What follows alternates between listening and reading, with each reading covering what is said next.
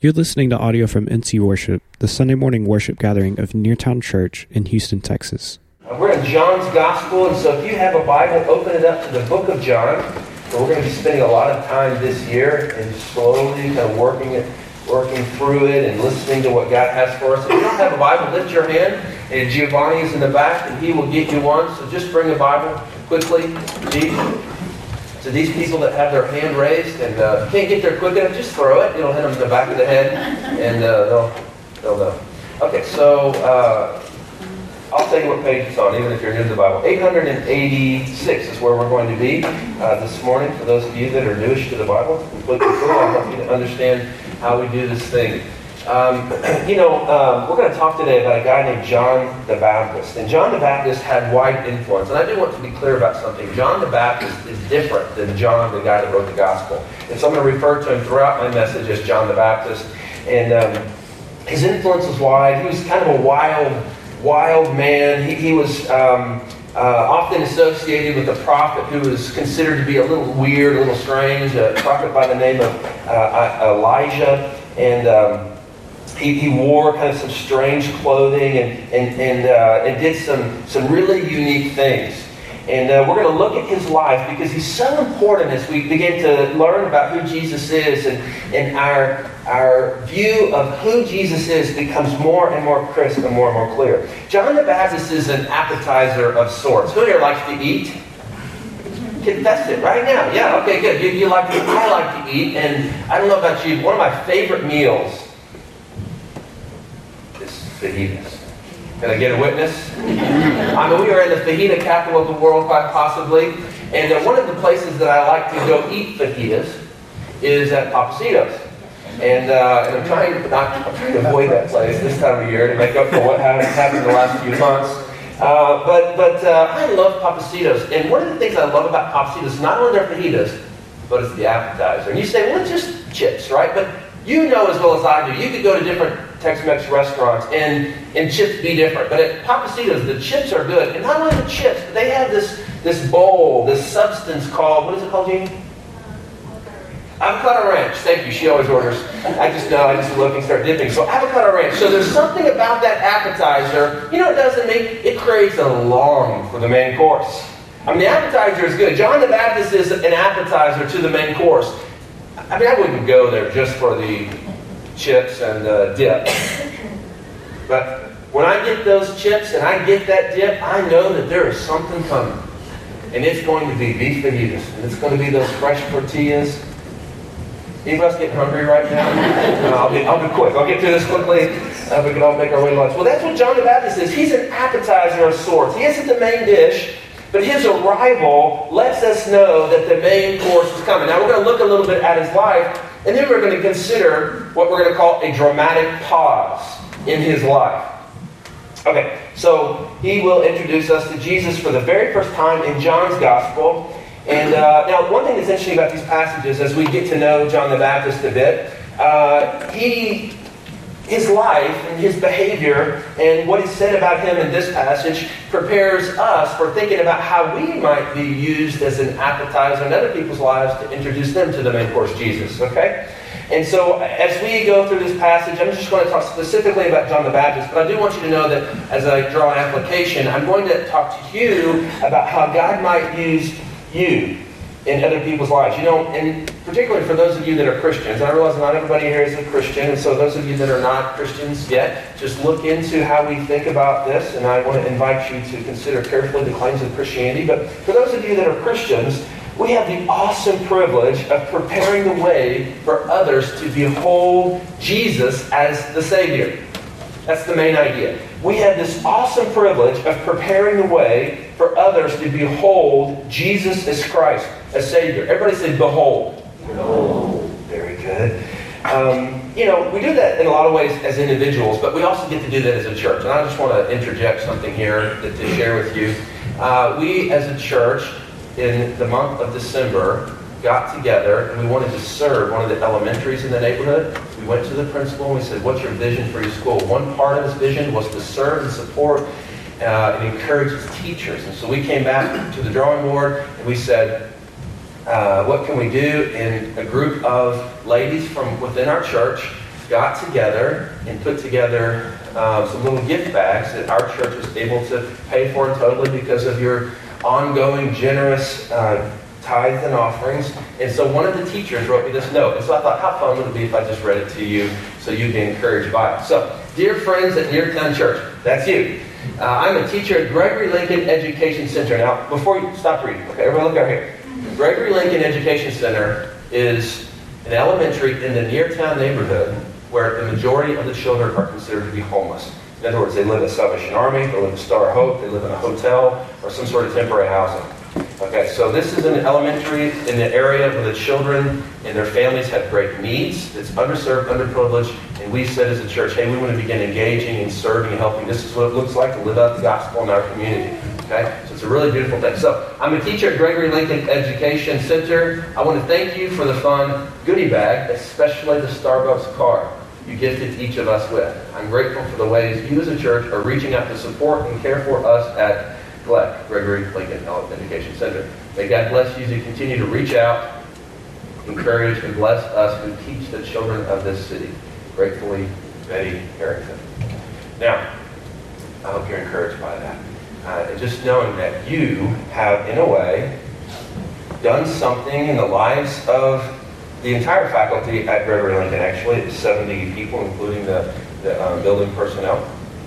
You've done something to help them to see more clearly who Jesus is. Beautiful. Okay, so here we go. Uh, John the Baptist is introduced by John the Gospel writer.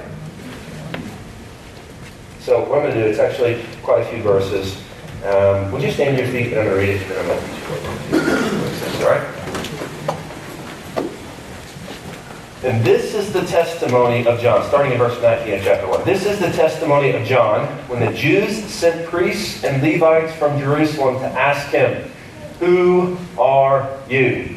He confessed and did not deny, but confessed, I am not the Christ. Now, I want to be very clear about something right here. This is the first time we see the word Christ introduced in John's gospel in this way. It means Messiah anointed one. The Jews are anticipating the arrival of a Savior, a deliverer, an anointed one who will rescue them, will deliver them from oppression. Now, many of the Jews believe it will be from earthly oppression by the Romans who ruled harshly over them at this time and, and nearly every time.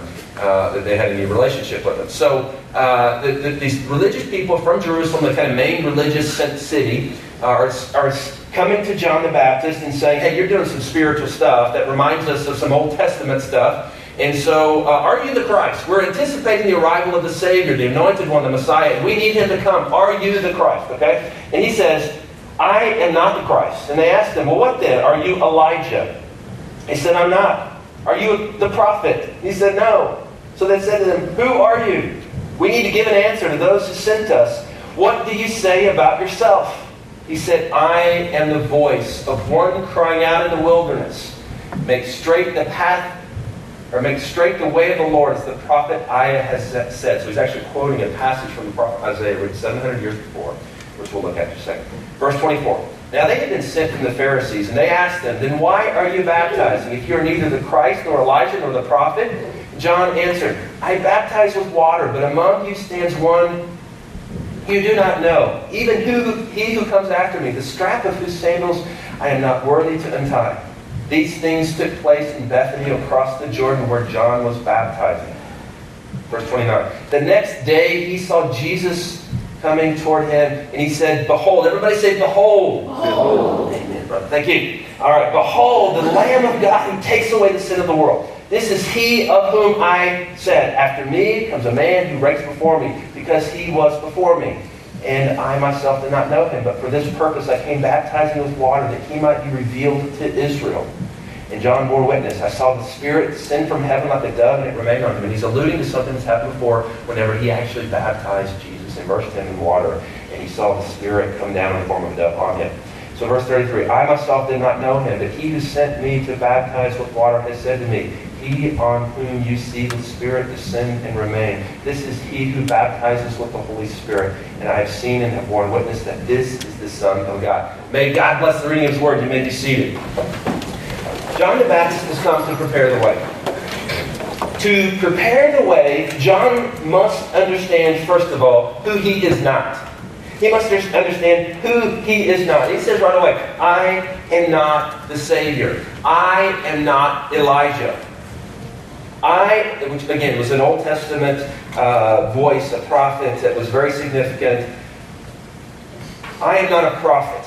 I am not saying I am not claiming to be some kind of spiritual giant. Now, I want to just say something here quickly because in Matthew's gospel, Jesus actually associates John the Baptist with Elijah. This is really interesting because John the Baptist is downplaying his influence, his role in, in what God is doing. It's kind of downplaying. He's very he's humbling himself, saying, I am not those guys that you look to as spiritual giants, as spiritual heroes. But Jesus in Matthew chapter 11 associates John the Baptist with Elijah, which, which is kind of out of place, but I'll make the point that we ought to wait until Jesus makes our influence significant. I mean, we don't have to go around saying, hey, I am significant for Christ. We get to wait until God gives us the kind of influence that maybe we long for. But what we ought to do is just be faithful with the little things and let God increase the influence. And that is including in your family, in your neighborhood, in your work, and, and maybe that's just for me. Okay, so here we go. So he has to know who he is not. He's not John the Baptist. I mean, I'm sorry, he is John the Baptist. He's not the Messiah. He is not Elijah. He is not a prophet. He's really downplaying his own role, although Jesus lifts it up in another place. To prepare the way, he must know who he is not. But he also must understand who he is. So they ask him, Who are you? We've come from Jerusalem. We've got to find out who you are. We can't go back telling people we don't know who you are. We need to give an account as to who you are and why you're baptizing people. Well, John the Baptist quotes Isaiah chapter 40. He says, I'm the voice of one crying out in the wilderness, make straight the way of the Lord. So he's saying, I'm the one that's going to come before the Messiah. And he references Isaiah chapter 40. This happens throughout John's gospel, and on a number of occasions we'll go back into the Old Testament where John, the gospel writer, quotes something that happens in the Old Testament, and we'll discover what he uh, means. So in Isaiah chapter 40, if you're quick with your Bible, go to Isaiah chapter 40, verse 3. Because this is the part of Isaiah's prophecy. Again, Isaiah the prophet wrote 700 years or so before uh, the arrival of the Christ, the arrival of Jesus, which is about 800 years before John writes his gospel. And so John the Baptist is quoting him. And, and here's the original usage of this, this thing that John the Baptist uses. Isaiah chapter 40, verse 3. Here's what it says. A voice cries, In the wilderness, prepare the way of the Lord. Make straight in the desert a highway for our God. Every valley shall be lifted up, and every mountain and hill be made low. The uneven ground shall become level, and the rough places a plain, and the glory of the Lord shall be revealed, and all flesh shall see it together, for the mouth of the Lord has spoken. Now, in the original context that Isaiah was using it, the primary meaning had to do with, with um, Isaiah calling the people to improve the road systems so that God's chosen people, the Israelites who were in captivity in Babylon, would be able to return to the promised land. Now, if you don't understand that, it's okay, but some of you are tracking with me. So what Isaiah is doing is he's saying, hey, prepare the way. God is going to do something significant, and it's go, and he's going to, to, going to bring his chosen people back from captivity, which they're in captivity because of their sinfulness. He's going to do something significant in spite of their sinfulness in the world, prepare the way for this, prepare the roads for this. And so when John the Baptist says, I am the one sent declaring, prepare the way, what he's essentially saying is, I am the one to tell you, get ready, God is getting ready to move in a significant way. God is getting ready to do something special. God is getting ready to, to um, effect the events of history so significantly that, that uh, you better wake up. Here, here is something really, really important about to happen. John the Baptist is saying, I am the one sent by God to tell you that the time has come for God to do something extraordinary. So when he quotes Isaiah, It's really, really, he's putting it on the line. He's got a lot of courage here. John the Baptist uh, prepares the way, but he must understand who he's not. He's not the Christ. He's not the one they're looking for. He's not some kind of spiritual superhero, but he understands he has a role in what God's doing in the world. He's, he's the one that gets to prepare the way for people to see that Jesus is about to come. And he understands that who he is because he, he has a sense of what God is doing in the world. So who he is, his identity, is rooted in what God will do in humanity. This is why maybe the scripture seems to like indicate that he wasn't really concerned with, with looking like everybody else. In fact, what he wore was quite strange. He ate locusts and honey, which is the food of poor people. So he wasn't even really concerned with looking rich or looking really important. But he understood who he was because he knew what God was doing in the world and what was going, what he was going to do through him, which is really pretty awesome to consider. Uh, the people ask him, why are you baptizing? Baptism happened in this day, um, but in, in, different ways. And so for John the Baptist be, to be taking the role of baptizing people, immersing them in water, which the word baptism means to immerse in water, which is why we practice believers' baptism. It's a way of people identifying themselves with God's people. Baptism by immersion. He says, uh, why are you baptizing? If you're not the Christ, or not the Elijah, or not the prophet. So uh, he says, well, I'm, I'm baptizing you with water, but there'll be one who will come and baptize you in the Spirit. So I'm getting you ready for the arrival of, of the Messiah. But you know, his behavior is strange. I love this tension in Scripture and spiritual leaders and people that have had significant impact. Sometimes what they do is strange. So if you ever feel like following Christ is strange, doing what the Bible teaches you to do is strange, like it, it's okay. It is a little weird at times. Somebody said to me this week they were talking uh, to another person about uh, Jesus and, uh, and, about the gospel and what the good news of the Bible is, and uh, this person said to him, "You know, it's just my problem with Christianity is that people that really believe it are weird." I mean, Peter calls us aliens, strangers. I'm not asking you to be purposefully weird. Okay? Some of you are like, oh, sweet. really? no, but, but, but your behavior is weird.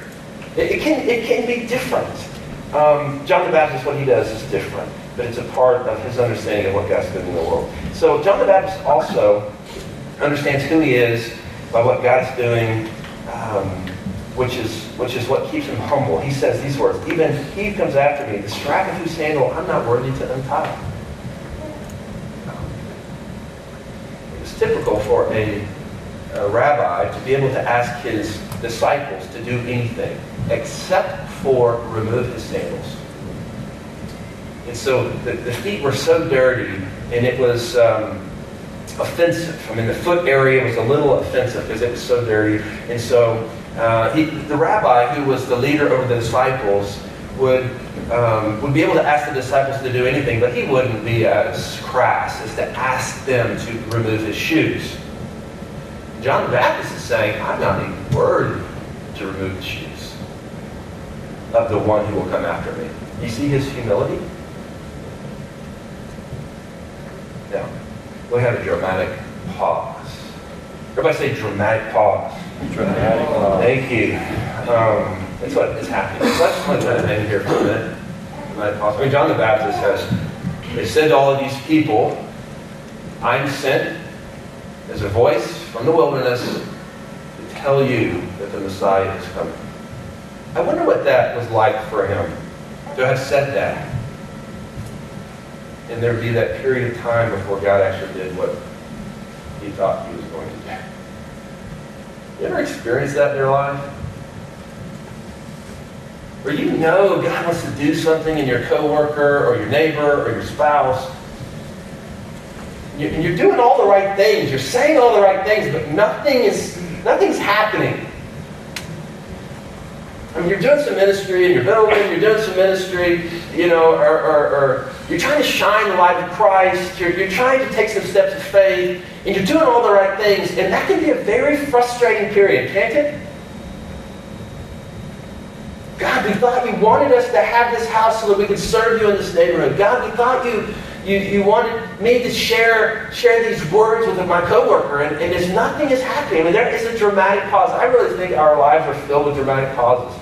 And maybe in the dramatic pause, that's the place where God's Spirit works the most in us.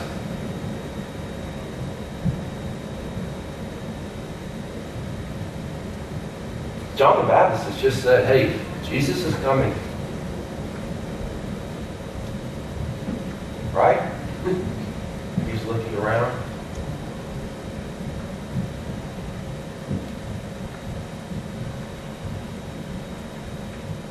Maybe some of you, even this morning, are feeling a dramatic pause in your life. Where it's been a while since you've really seen God work move things forward. And I will not, in this moment, offer you a solution. I mean, I'm tempted to. Because it's the dramatic pause is the place where we learn to say, God, though you slay me, I will follow. Though this job isn't working out quite like I thought it would, yet I will remain. Be faithful Though no one is responding to my attempts to introduce them to Jesus as, as the Lamb of God, I will remain. I'll be faithful and I won't walk away. The dramatic pause is a really beautiful place to be. It's tough, it's hard, I know, I live it quite often. Um, but I'm going to tell you something. There will be a day, I think, where where that dramatic pause will be interrupted by this moment of God's presence that will be so significant that you will get to declare something like this. Behold. I mean, what John the Baptist is about to say in verse 29 is, Behold the Lamb of God who takes away the sin of the world. What an awesome moment. I mean, John the Baptist be kind of nervous. He's looking at his camel hair. I don't know. I don't think they had watches back in those days. But he's looking at looking at something. He's looking at the sundial on the ground, wondering where, you know, you know. And all of a sudden, the next day, he sees Jesus coming toward him. And he gets to say, Behold the Lamb of God takes away the sin of the world. See, God is doing something. Now, um, this phrase, Lamb of God, is so just powerful and beautiful all that. So I just want to maybe help you to understand what it could mean when he says the Lamb of God. Jeremiah 11, 19 gives us this idea that the Messiah will be a gentle man. He will be the lamb of daily sacrifice. Maybe he's the scapegoat, which is an Old Testament reference in Leviticus chapter 16, is um, this, this, this animal that sin was symbolically put on and it's sent out to the desert, symbolically bearing the sins of the people. Or maybe Jesus is the lamb in Genesis chapter 22, the lamb, the animal that was, was provided for Abraham as Abraham had walked Isaac to the altar, believing that he was going to have to sacrifice his only son. But in the last moment, God provided the sacrifice so that he himself would not have to sacrifice. Maybe, maybe this is the, the, the reference that John the Baptist has in mind, that this is the kind of animal that Jesus is. Um, maybe he is a guilt offering. And Leviticus chapter 1, through chapter 7 talks about these offerings that the Old Testament or that the Israelites had to make. And, and the shed blood of these animals covered up the sin. But there was one who was talked about by the prophets about who would come and his shed blood would erase sin. Maybe this is who Jesus is. Maybe he's a servant of the Lord, talked about in Isaiah chapter 53. Or maybe he's the apocalyptic triumphant lamb, talked about in Revelation chapter 7. Or maybe he's the Passover lamb, the lamb led to slaughter on behalf of the people. Behold, the Lamb of God who takes away the sin of the world. And then he goes on to see, say, This is the one. I baptized with water. This is the one that I saw whenever he was baptized. I saw the Spirit of God descend upon him and, and as, a, as like, a, like a dove. And I know he's the one that I was sent to prepare the way for. He, he's the one. Here you go. I love that. He's like, okay, behold, here's the one I talked about. And Jesus, do your thing. We're going to see him do his thing throughout the gospel. But we cannot understate or we cannot overstate how important John the Baptist's role in this. And I, I think that as we consider this and his, his life, it, we can, for our own lives, think carefully about how we get to prepare the way as followers of Christ for others to, to behold Jesus as the Lamb. Two things as I begin to draw some application here and draw this to a close. First of all, you must understand who you are not. You want to prepare the way for others to behold Jesus as the Lamb who takes away the sin of the world, like John the Baptist, you must understand who you are not. You know who you're not? You are not the Messiah. You're not the Savior. You don't have to be. You don't even have to be a spiritual giant. You don't have to know a lot about the Bible. You don't have to be trained in seminary, which is like graduate school for pastors. You don't have to be. You can be a little weird. In fact, you will probably behave in a way that is considered to be a little weird. You don't have to have all the answers. You don't have to be perfect. You are flawed. You're in process. You're weak. You're vulnerable. You're limping. This is the kind of person that God uses. This is the kind of person that God uses. This is the kind of person that God gives identity to, not based on your worth, but based on what He is doing in the world through the person and the work of Jesus Christ. Do you get that? So, to, to experience what God might do through you to prepare the way for others to behold Jesus as the Lamb of God, and to even care about the good news of the Bible you must understand who you are not. You don't have to have all the answers. It's okay. You don't. You can even admit that, you know. I have a couple of people that I regularly talk about Christianity with. They do not believe, and they're way, way, way smarter than me, and they ask me questions, and I'll just tell them, you know what, I don't know. I don't know what every other world religion thinks. I, I mean, I know a lot about, or I know some about a lot. I don't know. But here's what I do know. God sent Jesus to take away the sin of the world. He was a sacrificial lamb. He laid his life down on the cross willingly suffered so that I don't have to. Bore my sin on the cross so that I don't have to. I, I mean, it's a simple message. Corinthians says that that's a foolish message to people who don't believe. You don't have to know everything. God invites you in to introduce people, to help them and, and to be able to declare, Behold Jesus. Do that tomorrow. Go to work and just walk into your break room and everybody's sitting there and just say, Behold Jesus. Um, okay, so you must understand who you're not, but you also must understand who you are, which I've already alluded to. Your identity is rooted in what God is doing in the world in Jesus Christ. This is an awesome part of this whole thing. Your life left alone, isolated from what God's doing in the world, is so small. It really is. I break it to you. It is so small and so insignificant in history. But in Christ, you get, get connected.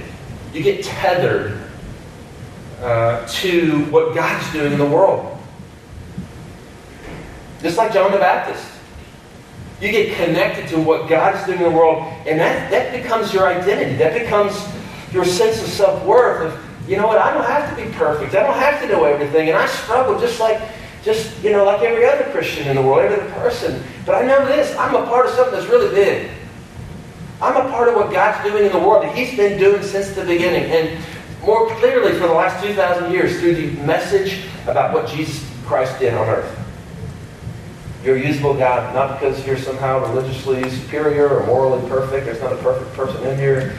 Um, but uh, I, I, think it's important you understand that who you are is rooted in what God is doing in the world through Jesus. And uh, what you will do sometimes will come across weird. People will think it's strange, but it's okay. You know who you are.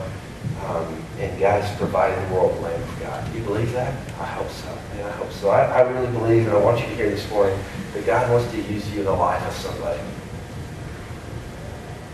God wants to use you in the life of somebody. Something we talk a lot about as a church is, hey, this gospel, this is good news that God sent Jesus to die for my sins so I can be reconciled to him or, or my sin can be forgiven and I can enter into a peaceful relationship as a child of God. This message is so important, and the city needs it.